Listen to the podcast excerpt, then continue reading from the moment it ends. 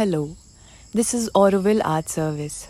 On the occasion of Sri Aurobindo's 150th birth anniversary, we bring to you the readings of his book, The Ideal of Human Unity in Different Languages.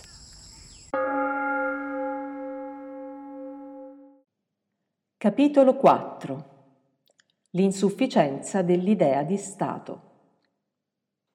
Che cos'è dopo tutto questa idea di Stato? Questa idea di una comunità organizzata alla quale l'individuo deve essere immolato. In teoria ciò che viene richiesto è la subordinazione dell'individuo al bene di tutti. In pratica è la sua subordinazione ad un egoismo collettivo politico, militare ed economico che cerca di soddisfare certe mire e ambizioni collettive stabilite ed imposte alla gran massa degli individui da un numero più o meno grande di persone al comando, che si suppone rappresentino in qualche modo la comunità.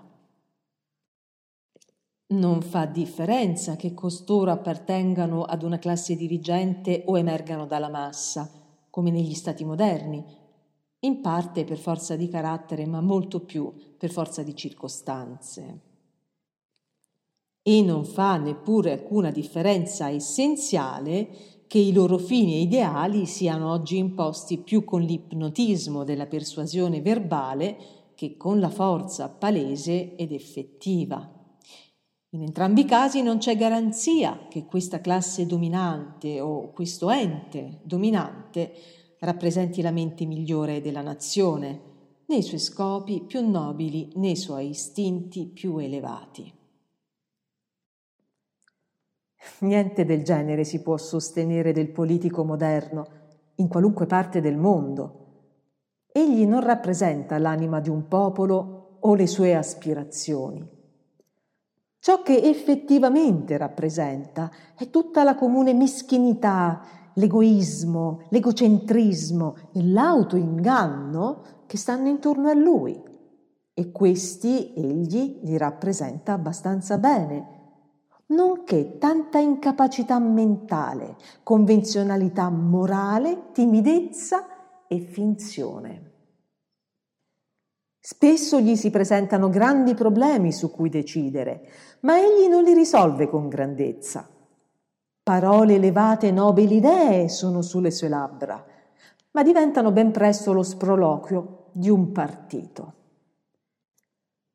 La malattia e la falsità della vita politica moderna sono evidenti in tutti i paesi del mondo e solo l'acquiescenza ipnotizzata di tutti, anche delle classi intellettuali, alla grande mistificazione organizzata, nasconde e prolunga la malattia quell'acquiescenza che gli uomini concedono a tutto ciò che è abituale e che costituisce l'attuale atmosfera della loro vita.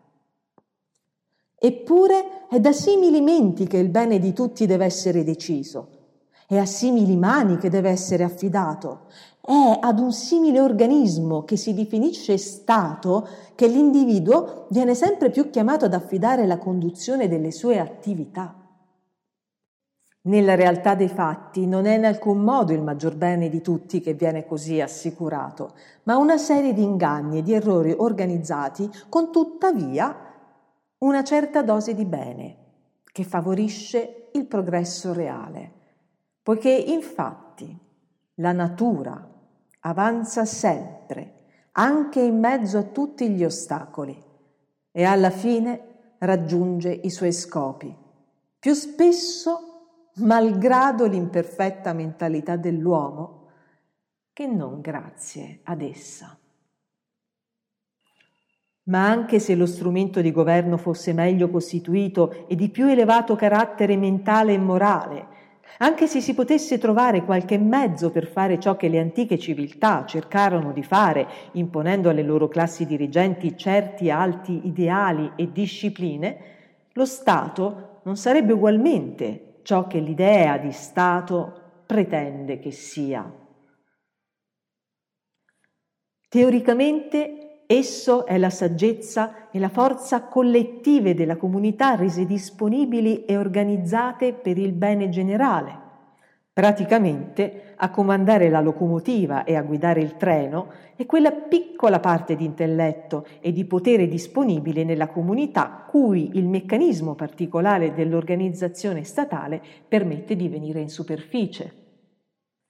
Ma anche quella parte è presa nel meccanismo e ostacolata da esso, come pure ostacolata dalla grande follia e dalla debolezza egoistica che insieme ad essa vengono in superficie.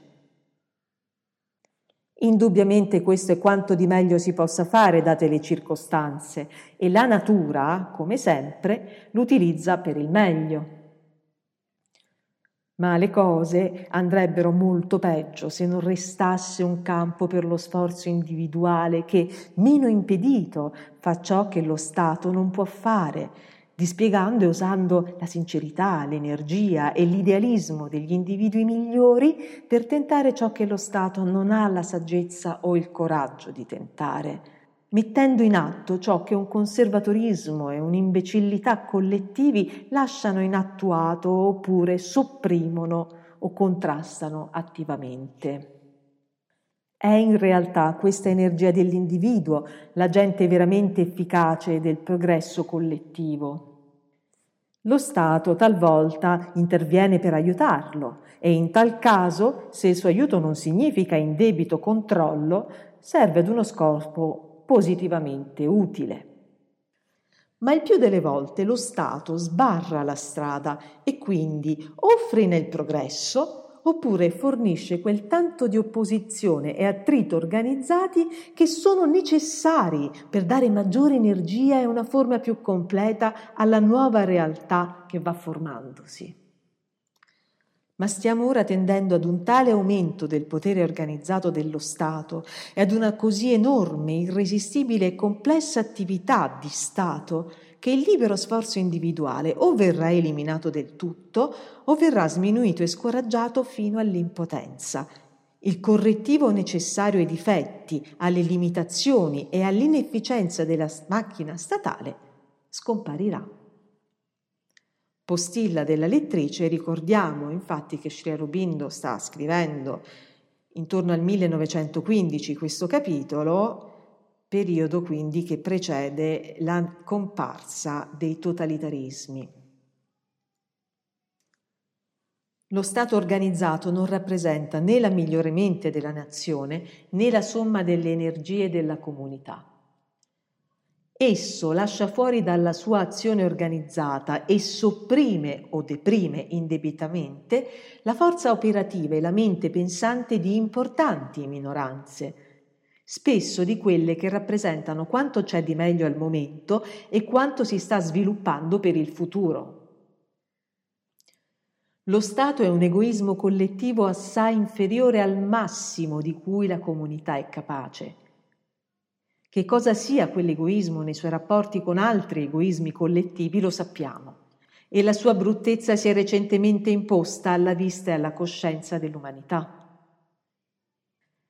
L'individuo, almeno, ha di solito qualcosa di simile ad un'anima e in ogni caso compensa le deficienze dell'anima con un certo codice morale e un senso etico e compensa anche le deficienze di questi con la paura dell'opinione pubblica o, in mancanza di quella, con la paura della legge comune a cui si deve normalmente obbedire o che deve almeno eludere.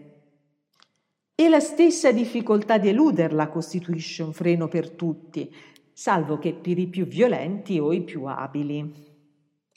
Ma lo Stato è un'entità che, disponendo del massimo di potere, è la meno impedita da scrupoli interiori o da freni esteriori. Non ha un'anima, o ne ha solo una rudimentale. È una forza militare, politica ed economica, e se mai possegga un essere intellettuale ed etico, è solo ad un grado minimo e non evoluto.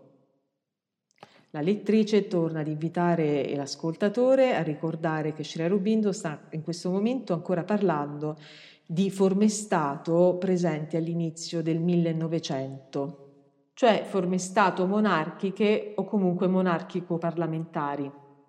E purtroppo l'uso principale che fa del suo intelletto poco sviluppato è di ottenere con finzioni, con slogan e ultimamente anche con le filosofie di Stato la sua coscienza etica mal sviluppata. L'uomo all'interno della comunità è perlomeno una creatura semicivilizzata, ma la sua esistenza internazionale è ancora primitiva. Fino a poco tempo fa una nazione organizzata era nelle sue relazioni con le altre nazioni solo un grosso animale da preda, con degli appetiti che talvolta si assopivano quando venivano saziati o scoraggiati dagli eventi, ma che rimanevano pur sempre la sua prima ragione di esistere. Il suo dharma era di divorare le altre nazioni per poter proteggersi ed espandersi. Al momento attuale non vi è alcun miglioramento sostanziale, vi è solo più difficoltà a divorare.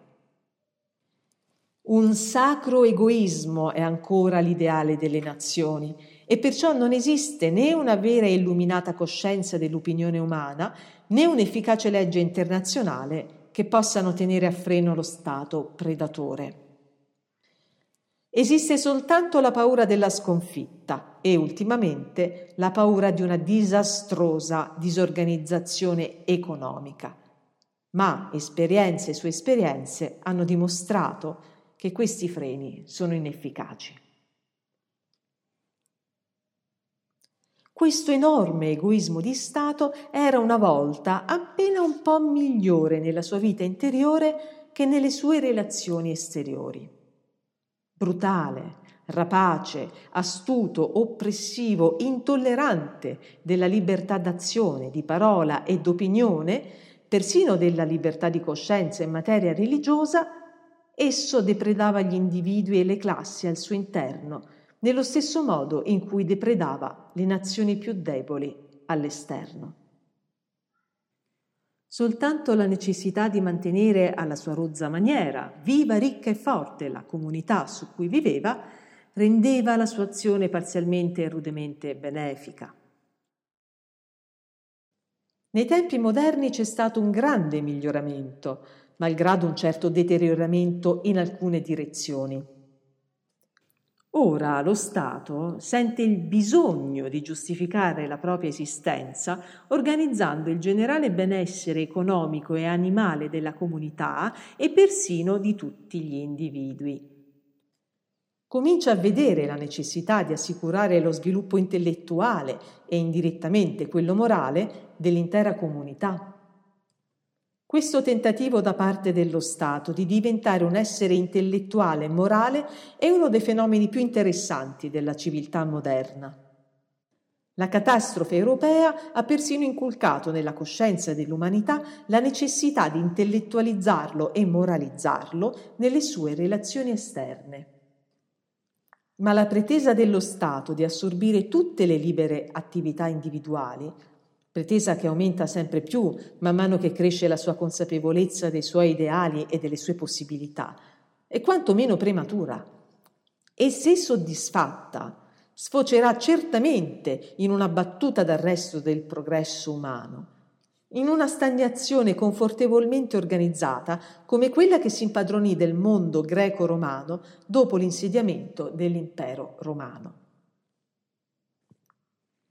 L'appello dello Stato all'individuo perché si immoli sul suo altare e rinunci alle sue libere attività a favore di un'attività collettiva organizzata è perciò qualcosa di completamente opposto alle esigenze dei nostri più alti ideali. Significa rinunciare alla forma attuale dell'egoismo individuale a favore di un'altra forma collettiva, più ampia ma non superiore, anzi sotto molti aspetti inferiore al migliore egoismo individuale. L'ideale altruistico, la disciplina del sacrificio di sé, il bisogno di una maggiore solidarietà con i nostri simili e di una crescente anima collettiva nell'umanità non sono in discussione. Ma l'annullamento di sé nello Stato non è ciò che significano questi ideali e neppure è il modo per realizzarli. L'uomo deve imparare non a sopprimere e mutilare, bensì a realizzare se stesso nel realizzarsi dell'umanità, così come deve imparare non a mutilare o distruggere, bensì a completare il suo ego facendolo uscire dalle sue limitazioni per perderlo in qualcosa di più grande che ora cerca di rappresentare. Ma l'inghiottimento del libero individuo da parte di un'immane macchina statale è tutta un'altra soluzione. Lo Stato rappresenta una convenienza e anche piuttosto scadente per il nostro sviluppo comune non dovrebbe mai diventare fine a se stesso. La seconda pretesa dell'idea di Stato, secondo la quale questa supremazia e l'attività universale della macchina organizzata dello Stato sono il mezzo migliore di progresso umano, è anch'essa un'esagerazione e un'impostura. L'uomo vive per mezzo della comunità, egli ne ha bisogno per svilupparsi sia individualmente che collettivamente. Ma è proprio vero che un'azione guidata dallo Stato è la più atta a sviluppare perfettamente l'individuo, nonché a servire le finalità comuni della collettività? No, non lo è. Ciò che è vero è che lo Stato è capace di procurare tutte le agevolazioni necessarie all'azione cooperativa degli individui nella comunità e di eliminare tutte le incapacità e gli ostacoli che altrimenti interferirebbero nel suo operare. Qui cessa la vera utilità dello Stato. Il mancato riconoscimento delle possibilità della cooperazione umana fu la debolezza dell'individualismo inglese. Il fare dell'utilità di un'azione cooperativa un pretesto per un rigido controllo da parte dello Stato è la debolezza dell'idea teotonica di collettivismo. Quando lo Stato tenta di assumere il controllo dell'azione cooperativa della comunità, si condanna a creare un mostruoso macchinario che finirà per schiacciare la libertà, l'iniziativa e la vera crescita dell'essere umano. Lo Stato agisce necessariamente in modo rozzo e sommario, è incapace di quelle azioni libere, armoniose e intelligentemente o istintivamente variate che sono proprie della crescita organica. Infatti lo Stato non è un organismo, è un meccanismo e funziona come una macchina, senza tatto, gusto, delicatezza o intuito. Cerca di produrre, ma l'umanità è qui per crescere e creare. Notiamo questo difetto nell'istruzione gestita dallo Stato. È giusto e necessario che si provveda all'istruzione di tutti e nel provvedervi lo Stato è eminentemente utile.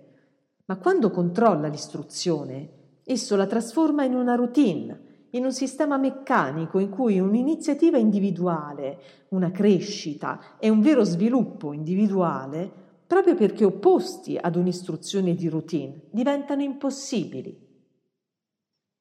Lo Stato tende sempre all'uniformità perché l'uniformità gli è più facile, mentre una variazione naturale è impossibile per la sua natura essenzialmente meccanica. Ma l'uniformità è morte, non vita. Una cultura nazionale, una religione nazionale ed un'educazione nazionale possono ancora essere cose utili, purché non interferiscano da una parte nella crescita della solidarietà umana e dall'altra nella libertà individuale di pensiero, di coscienza e di sviluppo. Queste infatti danno forma all'anima comunitaria e l'aiutano ad aggiungere la sua parte alla somma del progresso umano. Ma un'educazione di Stato, una religione di Stato, una cultura di Stato sono violenze innaturali. E la stessa regola vale in modi diversi e in misura diversa per altri aspetti della nostra vita collettiva e delle sue attività.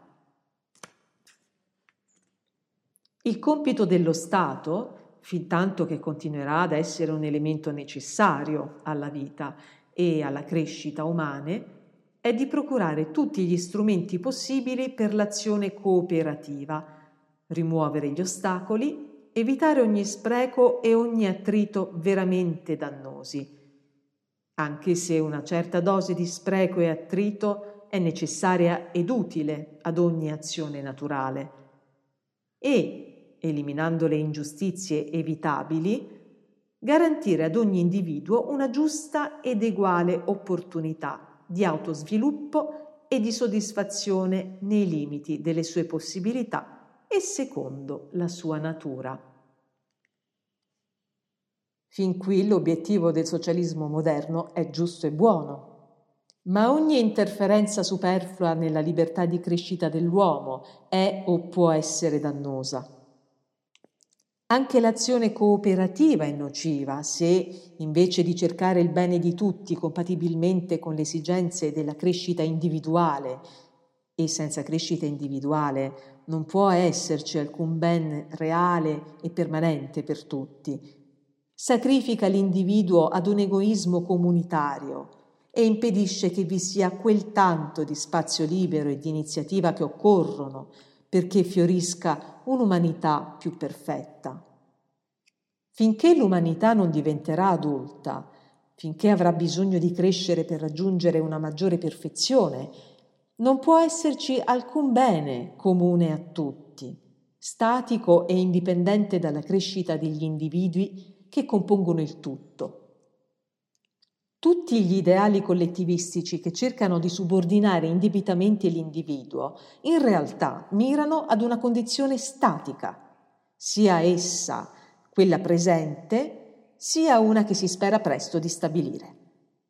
Dopodiché, ogni serio tentativo di cambiamento potrebbe essere considerato un attacco di impaziente individualismo contro la pace, la giusta routine e la sicurezza dell'ordine pubblico felicemente stabilito. È sempre l'individuo che progredisce e costringe il resto a progredire. L'istinto della collettività è di restare ferma nel proprio ordine costituito. Il progresso, la crescita e la realizzazione di uno stato d'essere più ampio conferiscono un maggior senso di felicità all'individuo. Una condizione statica e una confortevole sicurezza lo conferiscono invece alla collettività. E così deve essere fin tanto che quest'ultima è più un'entità fisica ed economica che non un'anima collettiva cosciente di sé. È pertanto del tutto improbabile che nelle attuali condizioni in cui si trova la razza il meccanismo di Stato possa attuare una sana unità dell'umanità, sia che ciò avvenga per un raggruppamento di Stati potenti e organizzati, e con le relazioni accuratamente regolate e legalizzate fra loro, sia per la sostituzione di un unico Stato mondiale al posto dell'attuale concerto semi-caotico, semi-ordinato di nazioni. Sia che la forma di tale Stato mondiale sia un unico impero come quello romano o un'unione federativa. Una simile unità esteriore o amministrativa potrà forse verificarsi nel prossimo futuro dell'umanità, al fine di abituare la razza all'idea, alle abitudini, alle possibilità di una vita comune, ma non potrà essere veramente sana, duratura o benefica per tutto il vero destino umano, salvo che si sviluppi un qualcosa di più profondo, interiore e reale. Altrimenti si ripeterà su più vasta scala e in altre circostanze l'esperienza del mondo antico. L'esperimento fallirà e darà luogo ad una nuova epoca di confusione e anarchia. Forse anche questa esperienza è necessaria all'umanità. Non di meno, ci dovrebbe ora essere possibile evitarla se subordinassimo i mezzi meccanici al nostro vero sviluppo attraverso un'umanità moralizzata e persino spiritualizzata, unita nella sua anima interiore e non solo nella sua vita esteriore e nel suo corpo.